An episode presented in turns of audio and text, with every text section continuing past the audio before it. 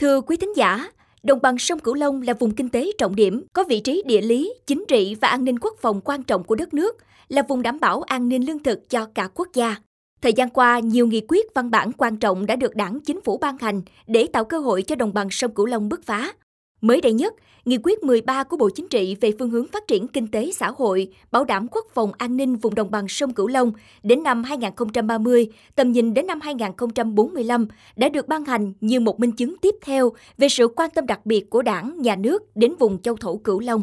Góc nhìn miền Tây phát sóng hôm nay sẽ nhận diện tầm quan trọng của Nghị quyết 13 các tỉnh thành phố cùng đồng bằng sông Cửu Long đã, đang và sẽ dốc sức để thực hiện thắng lợi mục tiêu thông qua phóng sự sau. Mời quý thính giả cùng lắng nghe.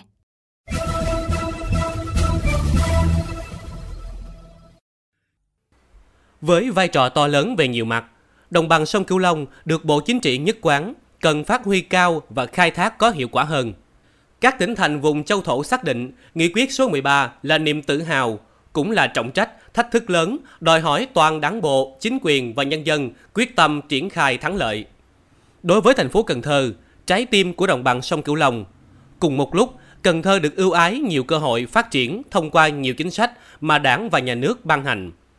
Nghị quyết 98, Nghị quyết 45 này nghị quyết số 13 giao nhiệm vụ cho thành phố Cần Thơ đến năm 2030 trở thành trung tâm phát triển vùng có dịch vụ, thương mại, giáo dục, y tế, khoa học công nghệ, văn hóa xã hội, công nghiệp chế biến hiện đại. Nắm bắt cơ hội lớn, thành phố tiến hành đẩy mạnh liên kết vùng với các địa phương, tạo cơ sở để các mô hình đang phát triển nhỏ lẻ, phân tán sang mô hình tập trung. Theo đó, sẽ phát triển kết cấu hạ tầng kinh tế xã hội, phát huy tối đa nguồn lực để xây dựng hạ tầng giao thông, nâng cao năng lực cạnh tranh hàng hóa từ đường bộ đến đường thủy nội địa và đường hàng không. Đồng thời, thu hút và sử dụng hiệu quả nguồn vốn đầu tư từ các thành phần kinh tế. Chuyển dịch cơ cấu kinh tế theo hướng công nghiệp, dịch vụ, giá trị gia tăng cao.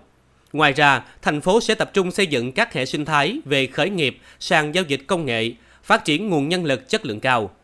Bí thư Thành ủy Cần Thơ Lê Quang Mạnh cho biết, sẽ quán triệt sâu sắc tinh thần của nghị quyết vào cuộc sống và tiến hành các phần việc nhằm hoàn thành tốt nhiệm vụ quan trọng này.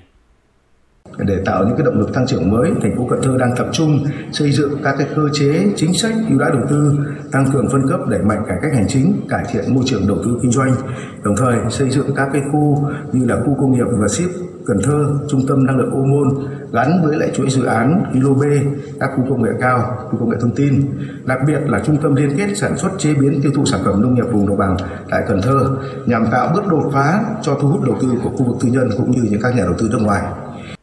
Là một trong 28 tỉnh thành có biển, Kiên Giang khát vọng xây dựng thành phố Phú Quốc trở thành trung tâm kinh tế biển của quốc gia. Trong những năm qua, nguồn lực đầu tư phát triển kinh tế biển Kiên Giang khoảng 158.000 tỷ đồng, bằng 69% tổng vốn đầu tư tỉnh. Được biết, Kiên Giang có 823 dự án đầu tư với tổng vốn khoảng 540.000 tỷ đồng. Trong đó, nguồn vốn đầu tư cho đánh bắt thủy sản, nuôi trồng thủy sản, đầu tư cho du lịch, dịch vụ biển hơn 40.000 tỷ đồng. Trong đó, vốn ngân sách chiếm 30%. Nhằm cụ thể hóa tổ chức thực hiện nghị quyết số 13 đạt hiệu quả cao nhất – Kiên Giang kiến nghị chính phủ có cơ chế chính sách để phát triển Kiên Giang thành trung tâm kinh tế biển quốc gia, phát triển Phú Quốc thành trung tâm dịch vụ du lịch sinh thái chất lượng cao, du lịch biển đảo tầm cỡ quốc gia và quốc tế. Ông Đỗ Thanh Bình, Bí thư tỉnh ủy Kiên Giang cho biết. Tiếp tục phối hợp với các bộ ngành trung ương để bổ sung hoàn thiện cơ chế chính sách về kinh tế biển, nhất là cơ chế chính sách nguồn lực ưu tiên phát triển Quốc gắn với các đô thị ven biển, đô thị đảo để trở thành một cực tăng trưởng phát triển kinh tế biển quan trọng trong không gian biển quốc gia.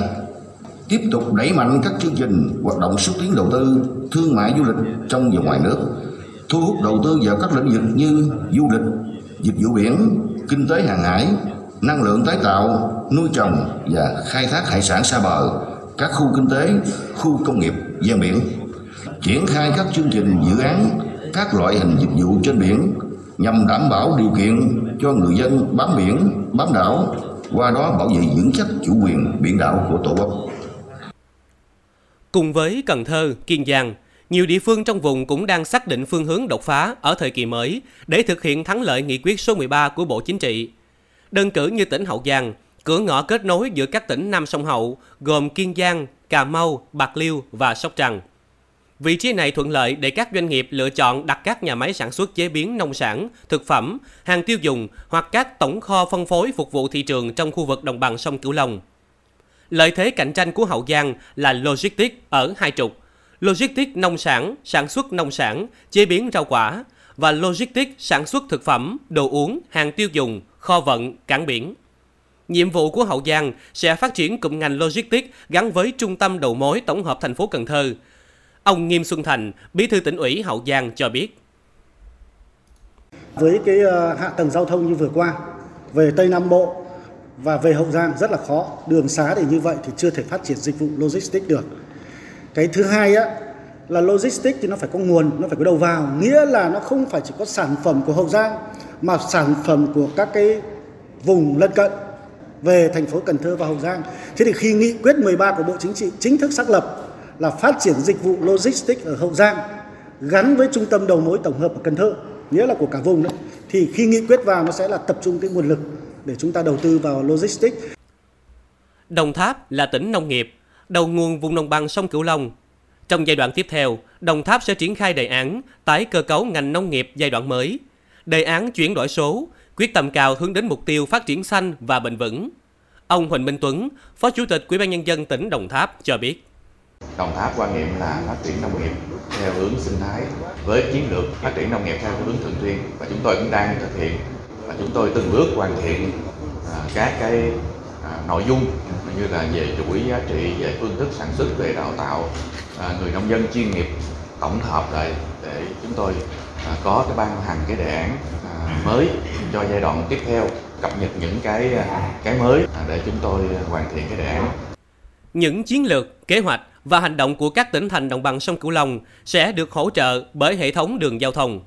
Bộ trưởng Bộ Giao thông Vận tải Nguyễn Văn Thể khẳng định sẽ nỗ lực đến hết năm 2025, đồng bằng sông Cửu Long sẽ có ít nhất 448 km đường cao tốc mới, đáp ứng cho mục tiêu phát triển vùng và kêu gọi đầu tư.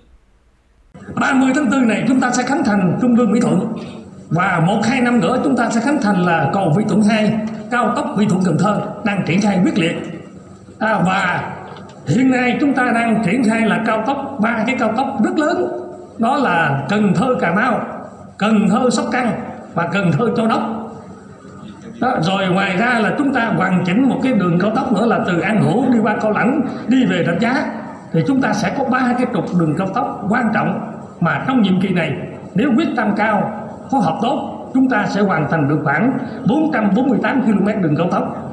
Một cái nhiệm kỳ mà chúng ta có hơn 400 km đường cao tốc. Xin thưa các đồng chí đây là một cái điều mơ ước của bao nhiêu người dân và chúng tôi tin rằng với hệ thống đường cao tốc như thế này thì chúng ta sẽ đáp ứng được yêu cầu phát triển kinh tế các nhà đầu tư sẽ đến với à, vùng này Rõ ràng, Nghị quyết số 13 đã mở ra một trang phát triển mới cho vùng đồng bằng sông Cửu Long. Bên cạnh ý chí tự lực cánh sinh, thì nghị quyết số 13 đang phát động một cuộc thi đua trách nhiệm từ đảng bộ, chính quyền đến nhân dân, cùng bắt tay xây dựng và củng cố vùng châu thổ Cửu Long vững mạnh, giàu có.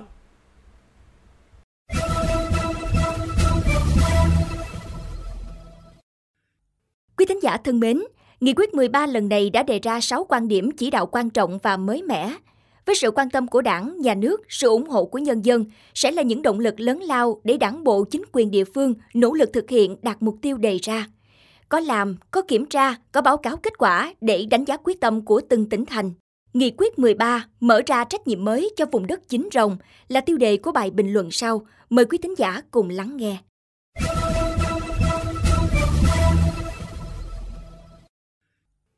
Rừng vàng, biển bạc, không đâu khác, đó là đồng bằng sông Cửu Long.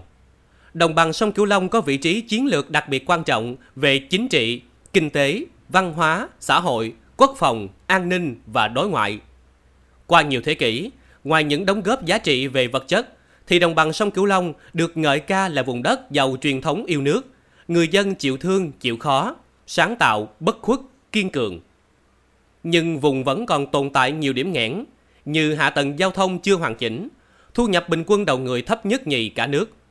Tình trạng ly hương tăng cao. Đời sống của người dân còn lắm vất vả khi bám trụ vào nền nông nghiệp chậm đổi mới. Nay lại phải đối diện với thách thức biến đổi khí hậu, đe dọa hủy hoại tài nguyên trù phú của vùng. chỉ ra được những điểm mạnh và yếu, những cơ hội và thách thức của vùng đất chính rồng. Nghị quyết số 13 của Bộ Chính trị đã vạch ra đường lối phát triển của vùng, thích nghi với tình hình mới, hòa vào dòng chảy đi lên của cả nước. Bộ Chính trị đã xác định rõ, đây là trách nhiệm của toàn hệ thống chính trị, chứ không chỉ là nhiệm vụ riêng của vùng và các địa phương trong vùng. Vì thế, từ trung ương về đến địa phương, ai cũng phải cố gắng thực hiện. Đã đến lúc đồng bằng sông Cửu Long phải cố gắng tranh thủ sự hỗ trợ của trung ương, sự hợp tác, giúp đỡ của các địa phương trong cả nước, cộng với sự sáng tạo, vận dụng nhuần nhuyễn những phương pháp điều hành để phát triển kinh tế vùng nhanh và bền vững hơn, giàu có, trụ phú hơn. Nghị quyết số 13 đặt mục tiêu đến năm 2030, đồng bằng sông Cửu Long tăng trưởng bình quân giai đoạn 2021-2030 đạt khoảng 6,5 đến 7% năm. Quy mô nền kinh tế đến năm 2030 gấp 2 đến 2,5 lần so với năm 2021. Tỷ lệ đô thị hóa đạt 42 đến 48%, có 80% số xã đạt chuẩn nông thôn mới. Trong đó có 30% số xã đạt chuẩn nâng cao tỷ lệ lao động qua đào tạo đạt 65%, tỷ lệ nghèo đa chiều giảm 1,52% năm. Mục tiêu này cần sự hợp sức, đồng lòng của nhân dân, tâm huyết điều hành từ chính quyền địa phương. Thực tiễn của nghị quyết số 13 cũng đòi hỏi phải tăng cường, nâng cao hơn nữa chất lượng công tác xây dựng bộ máy tổ chức và cán bộ, nâng cao năng lực lãnh đạo, sức chiến đấu của các cấp ủy, tổ chức đảng, hiệu lực, hiệu quả quản lý của các cấp chính quyền. Song hành với đường lối được các địa phương triển khai là công tác kiểm tra giám sát thực hiện tinh thần nghị quyết. Có làm, có kiểm tra, có báo cáo kết quả. Công việc này càng phải làm thường xuyên để tăng sức phấn đấu ở địa phương. Một thời kỳ mới đang mở ra nhiều cơ hội cho đồng bằng sông Cửu Long đột phá. Thời gian tới là liệu trình chứng minh một đồng bằng sông Cửu Long bền bỉ phấn đấu, chinh phục thách thức, đạt mục tiêu giàu có, vững mạnh, khẳng định là vùng châu thổ Cửu Long với nền văn minh sông nước nghĩa tình, thủy chung, bất khuất.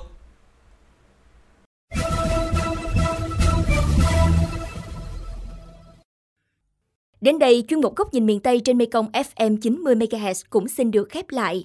Hà Hương và Nguyễn Châu, cảm ơn bà con và các bạn đã quan tâm theo dõi. Xin chào và hẹn gặp lại.